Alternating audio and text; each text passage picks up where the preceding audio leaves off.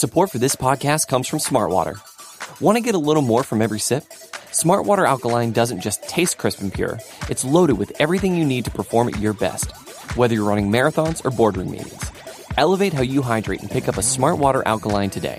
To learn more, visit drinksmartwater.com.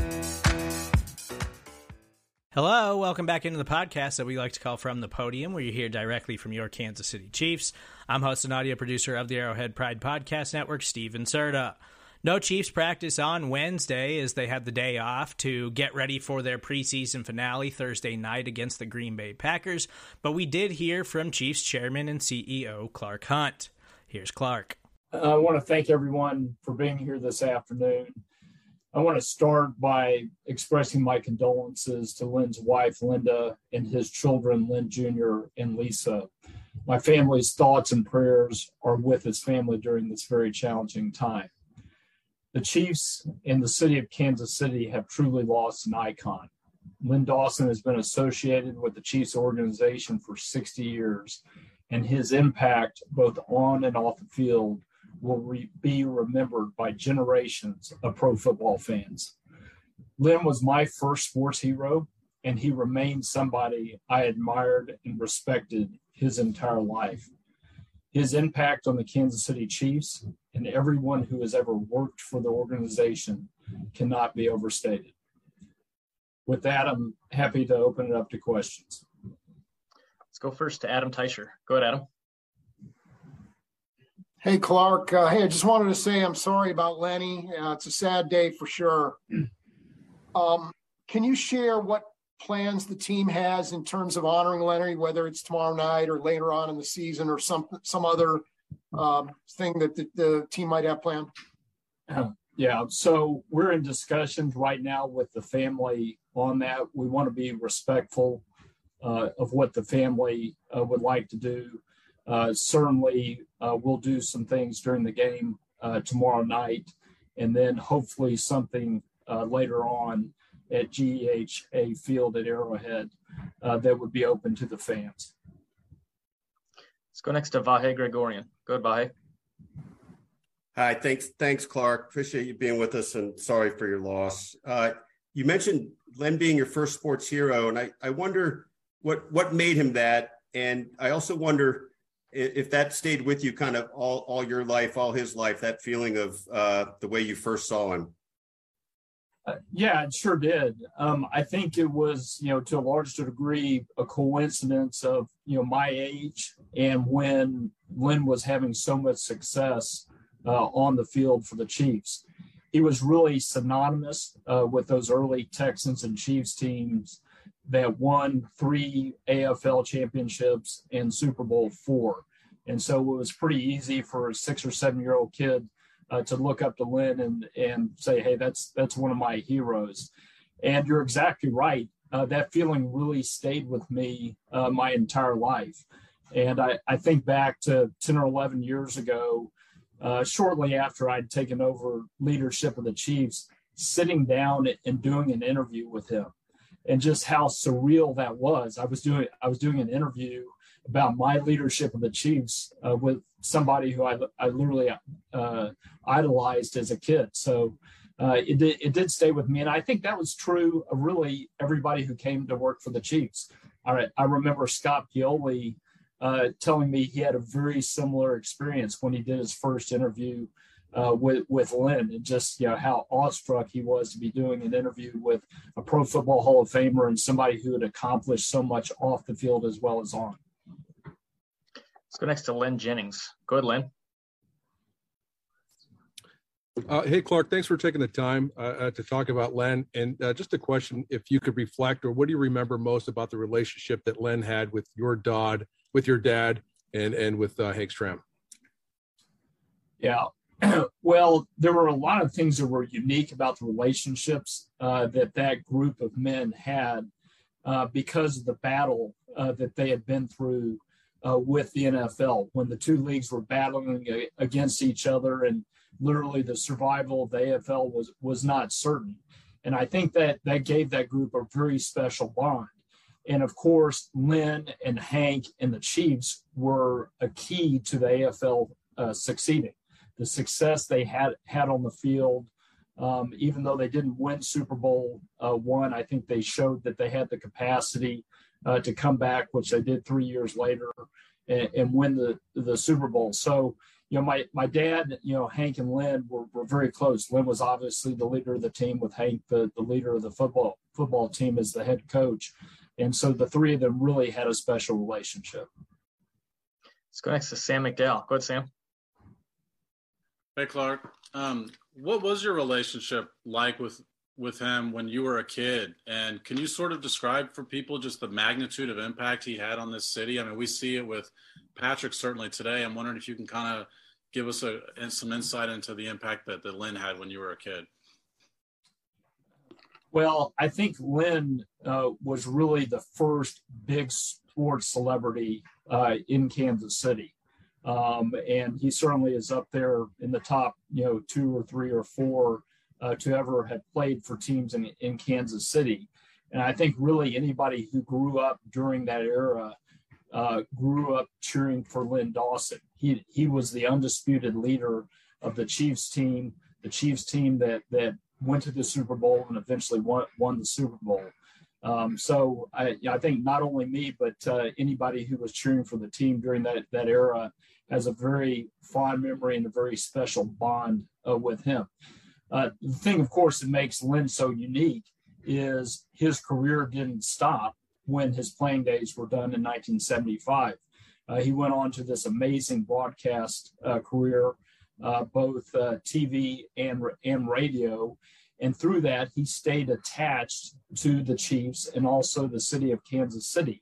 Uh, so that gave you know future generations, uh, generations that weren't necessarily alive when he was winning Super Bowls, but it, it gave them a connection with with Len Dawson and the Chiefs uh, that uh, you know I think makes him truly special uh, in the pantheon of great players to have ever played for the Chiefs or frankly any Kansas City team.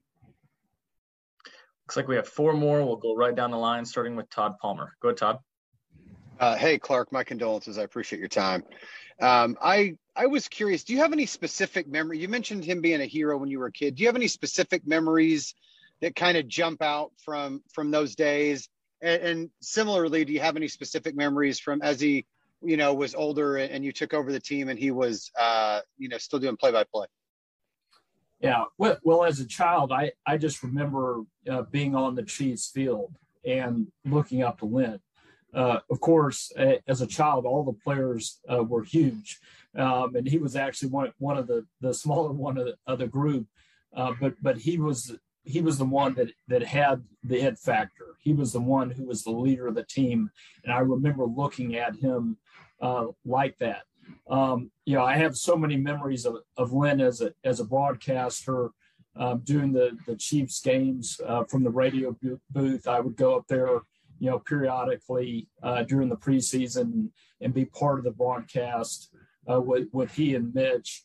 Um, but something that I also had the pleasure of doing with him for many, many years was the Len Dawson Scholarship, uh, which goes to a deserving high school student uh, to help them with their uh, college tuition. And uh, he and I, you know, for about a decade, uh, presented that award each year.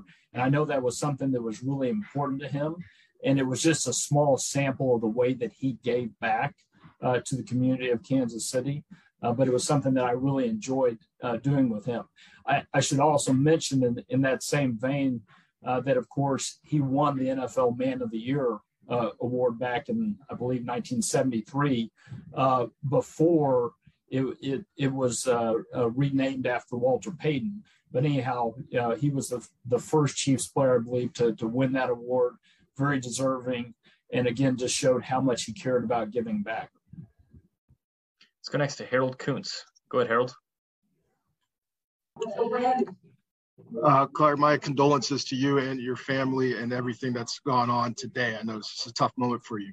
Um, obviously, he had a great legacy with the organization throughout time. You know, how how did you see him help the generation, the new Chiefs, get acclimated to the culture of the Chiefs and everything involved, and what you saw from him that he was able to express so greatly what the Chiefs organization meant to him to the future generations? Yeah, well, because of his unique role uh, in the media, everybody who came to the team as a player or a coach or a general manager uh, ended up doing an, an interview with Len Dawson.